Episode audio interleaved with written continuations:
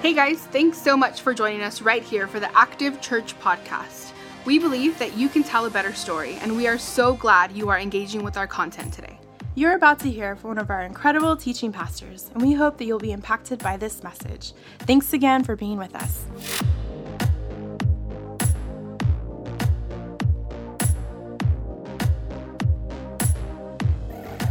Hey, have you ever done something that you felt was so good, but then somebody came along and said, nah, it was so bad? Have you ever done something that it was good for others and good for you, and then somebody came along and said, nah, it wasn't good at all? Have you ever been there? Isn't it frustrating? Maybe even heartbreaking because people are coming and saying that the good thing that you did was actually bad. Have you ever done something good and somebody called it bad?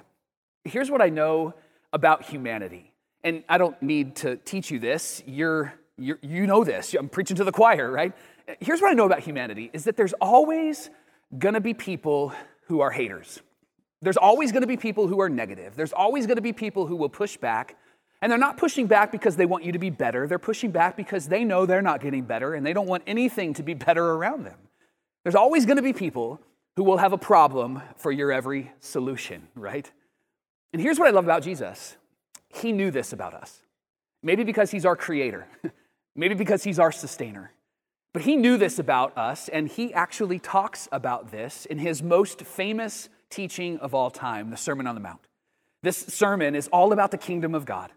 It's all about how to follow Jesus. And at the beginning of this sermon are the Beatitudes. These are the values, these are the postures of our hearts as followers of Jesus.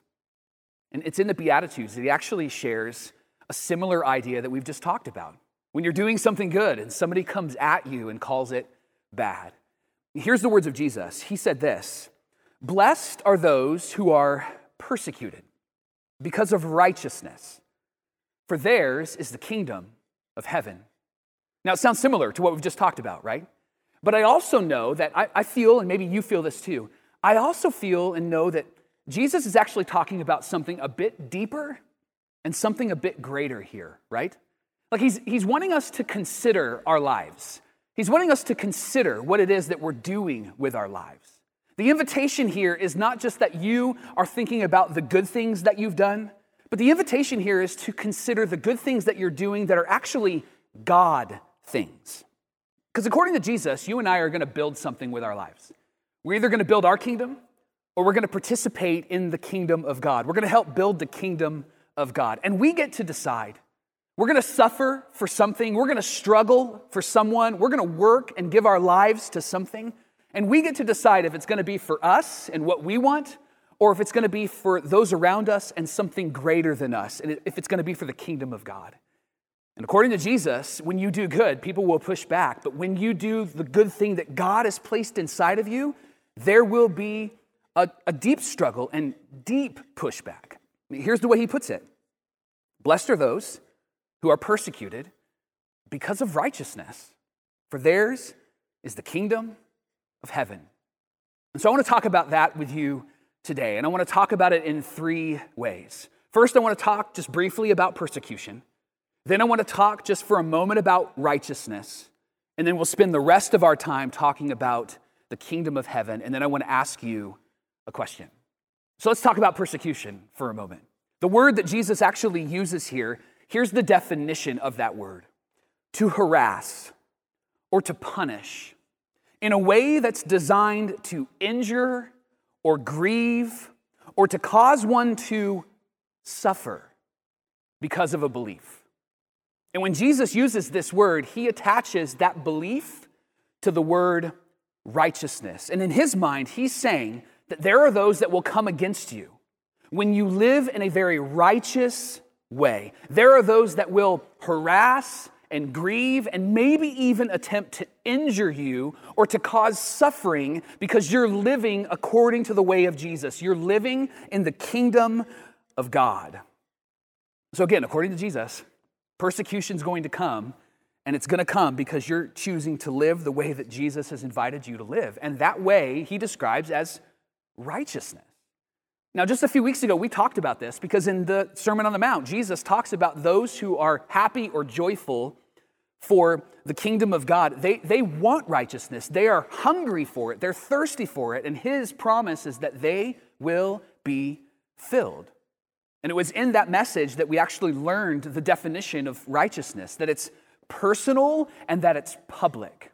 There's a personal righteousness that God brings through the person and work of Jesus. And we call that a personal holiness and a rightness with God. And let me just remind you that a personal holiness and a rightness with God is not something that you and I can achieve on our own. It only comes because God has given us his son on the cross and through the resurrection. So when Jesus talks about righteousness, he's talking about the gift that we receive when we trust in him. And it's personal to us, it's holiness and rightness with God. But it doesn't stay within us.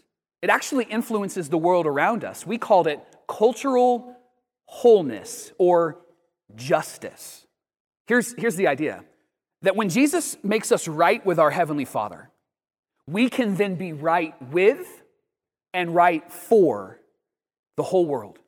Because the message of Jesus is to reconcile the world to God, our Heavenly Father. And that we are a part of that. We are ambassadors, we are storytellers of that. So when Jesus talks about righteousness, this is what he's talking about. And here's why it's so important for you and I to know that. When he's talking about persecution, he's not just talking about pushback. Like you did something good and somebody was like, nah, that's not good. That business, that school, that relationship you're in, that's not good. That's not what Jesus is talking about. What Jesus is talking about is that you and I have decided to live in the way of Jesus, in the way of the kingdom of God. Blessed are those who are persecuted because of this way or because of this righteousness. Here's why that persecution comes because it's not normal. It's weird. It's weird to like those who are nothing like you or don't like you. That's what Jesus did, and that's what he invites us to do when we follow him. It's weird to be generous when most people are selfish. It's weird to be compassionate to your enemies when most of us want to eliminate our enemies. It's weird. And that's why there's persecution. It's weird to speak up for those who are marginalized and not just speak up for them and be angry at those who are doing the marginalization, is that even a word? Who are, who are, are treating them terribly, but to actually recognize that the image of God is placed on both those who are marginalized and those who are actually doing this terrible thing to those who are marginalized. That's weird, but it's the way of Jesus. And it's just a small example of what happens when righteousness, personal holiness, and rightness with God takes over your life. It overflows into cultural wholeness. It brings healing to the world, and you and I get to be that. It's why at Active we talk about connecting our heart to our hands. We get to provide hope because Jesus is the Lord of our life. And then here's what I love about what he says He says that when you live this way, there's a benefit, there's a promise. Blessed are those who are persecuted because of righteousness, for theirs is the kingdom of heaven. And I want to spend the rest of our time talking about the kingdom of heaven. And there's two layers to it there's the kingdom of heaven in heaven, and then there's the kingdom of heaven on earth. So let's talk about both. Let's talk about the one in heaven, the life after this life, because ultimately, that is what this life is preparing us for. We are preparing for life after this life. We want to get it right now. We want to get it right today. We want to get it together. We want to live the way that Jesus has created us to live so that when we get to heaven, we'll live this life. It'll be a part of our natural rhythm, and we get the reward of our faith. We get God, we get Jesus. And this promise is powerful because he promises after this life that we get heaven. And in order to talk about it, I want to talk about three individuals that follow Jesus Peter, James, and John. Peter actually was probably the closest follower and friend of Jesus. He was the first to preach the message of Jesus to the world. He gave the first sermon, like what I'm doing right now. Peter was the first to speak about the way and the work of Jesus. Peter was the first to actually take the message outside of the city limits. Peter was the first to affirm that the Gentiles, the non Jewish people, were actually welcomed into the kingdom of God and that Jesus died and rose again for them too. And Peter was actually somebody who was the first to die for his faith. He actually gave of his life for his faith in Jesus. And get this history teaches us that he requested to be crucified upside down because he didn't want to die like his Savior died, because he didn't feel like he was worthy. So not only was he tortured and suffered for his faith, but he actually requested to be flipped upside down because Jesus died right side up and he didn't feel he was worthy enough to die in the same way. Isn't that remarkable? And it was Luke who wrote this letter called Acts in the Bible that records the moments where this persecution began where Peter and John are sharing the story of Jesus, and the religious leaders come to them and say, You cannot talk about this anymore. And they beat them and threaten them with death. And Peter responds with these words He says, Hey, judge for yourself if we should listen to you or listen to God. But here's what you need to know Acts chapter 4, verse 20. We cannot help but speak about what we have seen and what we have heard. We got to talk about this. And if it's going to be a problem, then I guess we're going to have a problem because we're going to tell the story of Jesus. People need hope, people need love, people need salvation, people need life, people need eternity. And we're going to talk about this. And not only was Peter talking about that, but John was talking about that. And John didn't give his life for Jesus, like his physical life for Jesus, but it doesn't mean that those that came against him didn't try to take his life. He was dipped in boiling oil so that they could torture him, so that he would recant his faith, and John didn't. And when he didn't die, the Romans decided to just drop him off on a deserted island. But here's what's so remarkable about that moment. When he was dropped off in this island, God showed up. He was present. And we know this because this is where the letter of Revelation comes from. And this letter speaks about how Jesus gets the victory. And it's a powerful letter at the end of the scriptures. And then there's James the brother of Jesus, who didn't believe that Jesus was the Christ until he rose from the grave. And then he gave his life to his brother. He called his brother Lord. And he was beaten and he was tortured because of his faith. And here's what I know about each of these guys. And here's what we can learn about each of those people that followed Jesus in that first century that they, even when they faced actual death, they were not afraid. I'm sure they had moments of anxiety. I'm sure that they had moments where they were nervous. I'm sure they had moments where fear tried to win. But they overcame those moments because of who they followed. They followed Jesus. And they weren't afraid to lose their life. Do you know why? Because they followed the resurrected Jesus, the resurrected Messiah. And it caused them to live with confidence and with courage and with contentment, to not be afraid that if they lost their life, their story would be over because they knew of the promise of Jesus that their last breath on earth would be their first breath in heaven. And maybe the words of Jesus that John wrote down was playing in their heads. John wrote this down as Jesus shared it with the first disciples in John 14 1. He says, Do not let your hearts be troubled. You believe in God, believe also in me. In my Father's house, there are many rooms. If that were not so, would I have told you that I'm going there to prepare a place for you?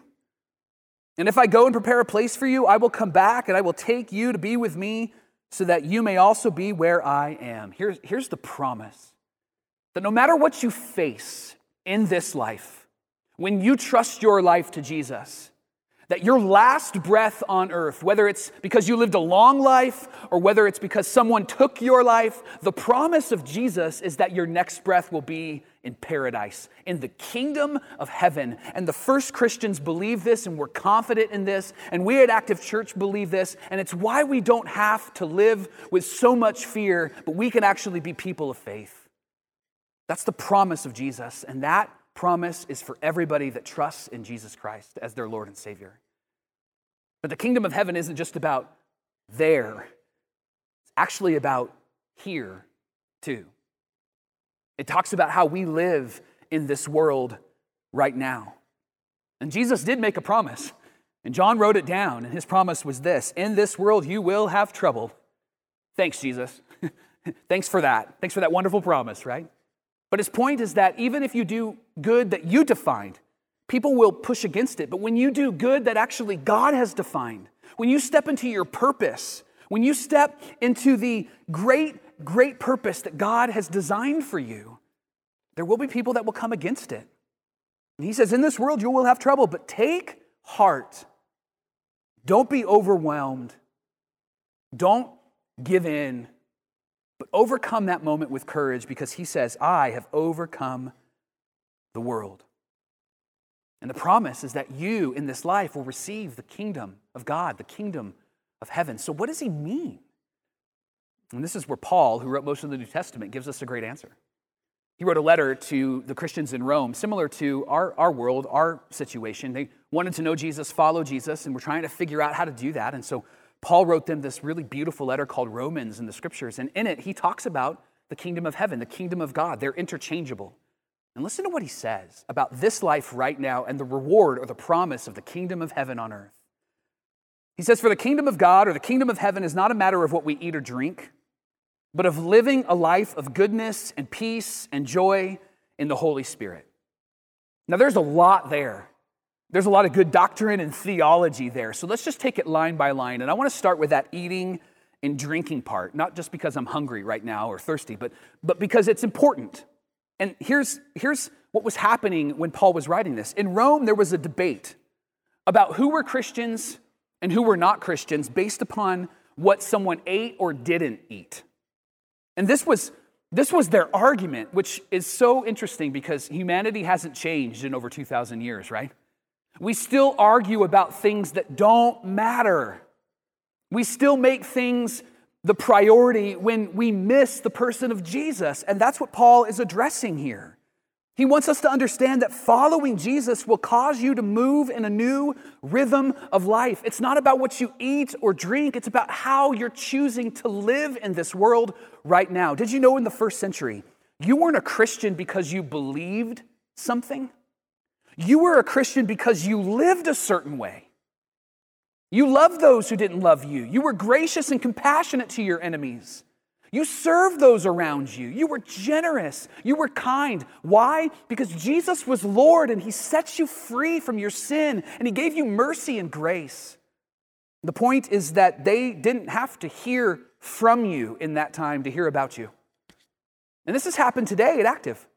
In fact, in December, when we as a church raised $10,000 for a family that lost their home in a fire, you don't know this, but I received no less than 25 direct messages on social media from people at Active and people on the outside of Active asking what we're going to do because that fire happened. Not demanding and not believing that we should do something, but they just know our reputation. And they know that we're people who are going to provide hope in any and all circumstances because that's what Jesus has done for us. And so they reached out and said, What can we do? We want to join you. And some of you reached out who are a part of Active and said, We got to step up. We got to be a part of this. What can we do? How can we serve? How can we give?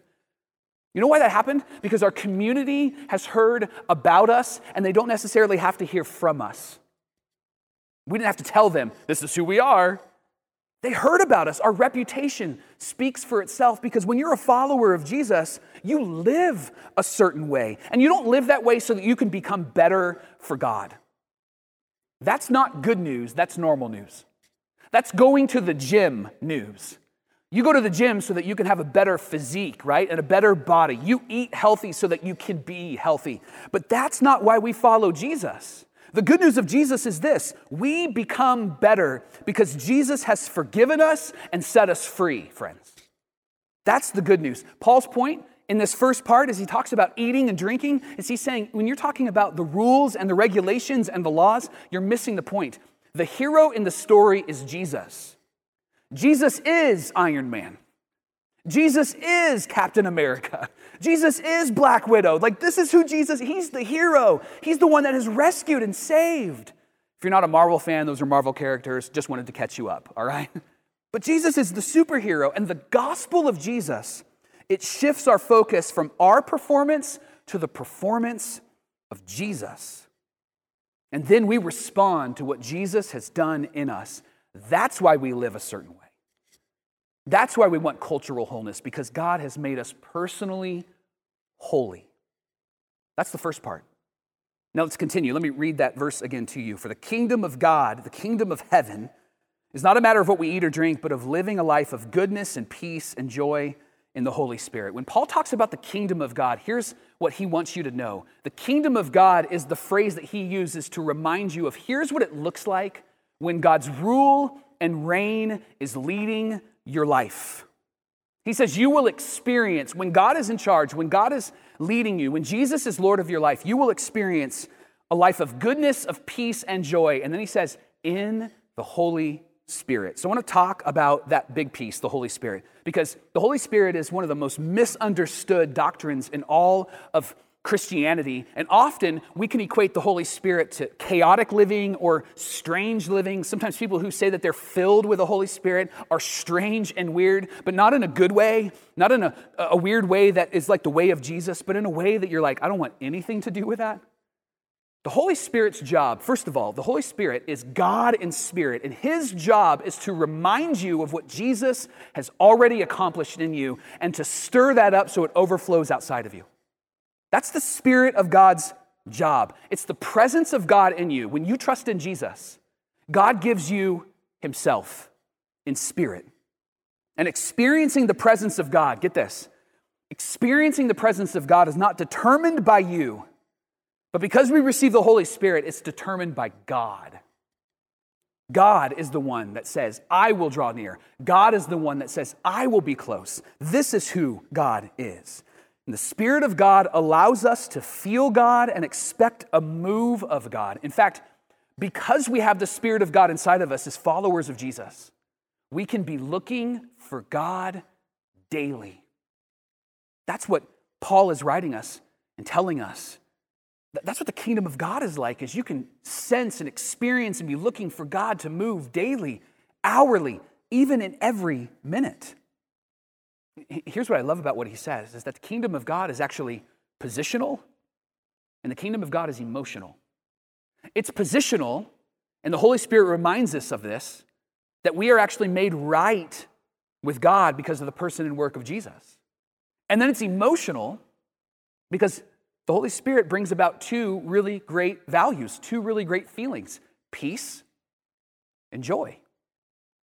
The word peace in the Hebrew language is, is beautiful. Think of, think of the last time that you did a puzzle.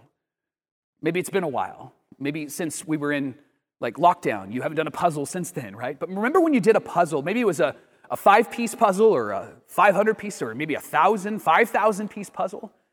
And that moment when you actually put that last piece in the puzzle, it's a moment of satisfaction, right? Don't you want to step back and go, I am the smartest human alive. Look what I have created. Look what I've done. That's literally what the word peace means in the Hebrew language. It's shalom. It's filling in all the pieces. It's making you complete. The peace of God, and the word that Paul uses here is peace in Hebrew. The peace of God, it puts you back together even while things around you are falling apart. And that's peculiar, right? It's weird. It's strange when, when you're happy when no one else is, when you're confident even though things are chaotic. That's what peace does.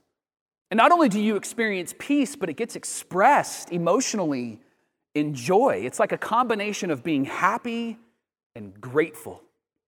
Man, I'm so happy that God loves me and I'm grateful that He extended His mercy to me. I didn't do anything to earn this. He chose to love me and He chose to love you. This is what Paul wants you to understand when he talks about the kingdom of heaven. So let me take you back to the words of Jesus in the Sermon on the Mount. Blessed are those who are persecuted because of righteousness, for theirs is the kingdom of heaven. They're not just doing something good, they're actually doing something godly they're building and participating and revealing the kingdom of God. That's what they're working for. That's what they're struggling for. That's what they've given their lives to. Jesus says there will be those that will come against you, but your reward will be life after this life. And while you're on earth, your reward will be life in the presence of God. Get this no matter how you choose to live when you are serving Jesus, you get God, you get the presence of God. Whether you're in heaven or you're on earth, you get the presence of God. And the promise is that you will experience the goodness of God, the peace of God, and the joy that God brings. So, in light of what Jesus has just laid out in front of us, and in light of what Paul has done with those words of Jesus, I have a question for you to consider. Whose kingdom are you prioritizing? Whose kingdom are you participating in? Whose kingdom are you working for? Whose kingdom are you struggling for? Whose kingdom are you suffering for, living for? That's really what Jesus wants us to consider when he brings up this thought about those who are persecuted for righteousness. You will build a kingdom with your life, and you get to choose if it's yours or if it's your heavenly Father's. Now, listen, if you build your kingdom, here's what Jesus is talking about when you build your kingdom. You may get the car, and you may get the house, and you may get the job, and you may get the family, and all of those things are good. But here's what happens when you build your kingdom when you're gone, your kingdom's gone. It does not go beyond you. But when you choose to give your life to Jesus and you participate in building the kingdom of God, the promise is that you get God. You get the Holy Spirit, and then life after this life, you get to be face to face with Jesus. You get peace and joy in the goodness of God. And then here's the remarkable thing his promise, the promise of Jesus, is that all these things will be added unto you as well. So not only do you get the kingdom of God, but you get all of the things that we enjoy here on earth that actually we can honor God with. And the greatest promise is that when you help build the kingdom of God, that kingdom goes on beyond you. That the work that you do, the words that you share, it actually has eternal impact. So, whose kingdom? are you choosing to suffer for, to struggle for, to live for, to work for?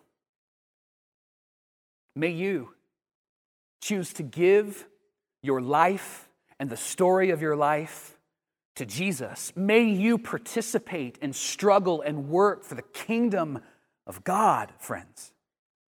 And if you're not sure how to differentiate between your kingdom and God's kingdom, let me bring some clarity.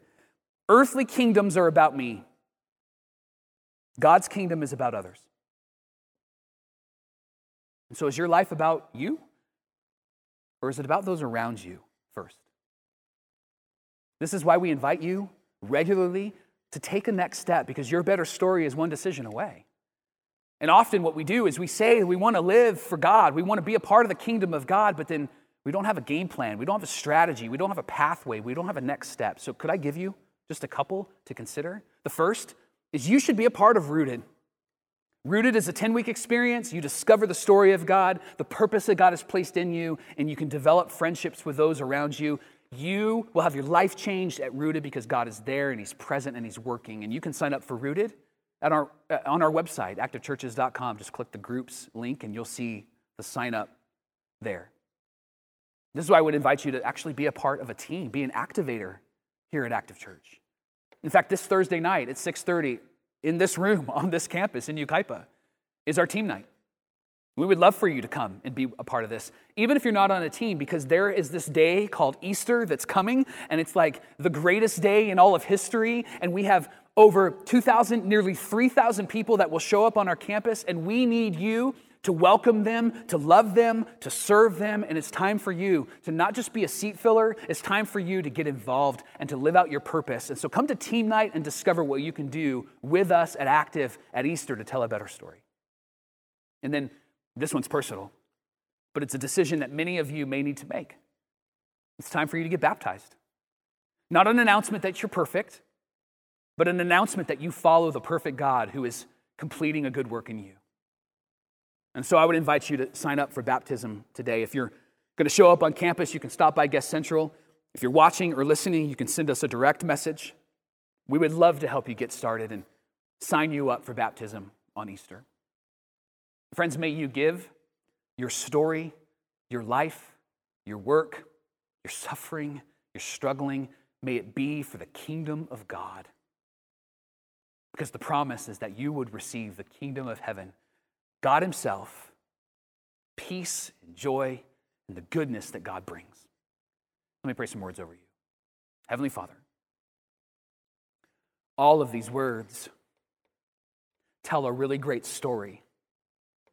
But this story doesn't actually take root in our hearts until we say yes. Until we say yes to you. And so, all of this talk about peace and joy and the Holy Spirit and life after this life, man, it's so good.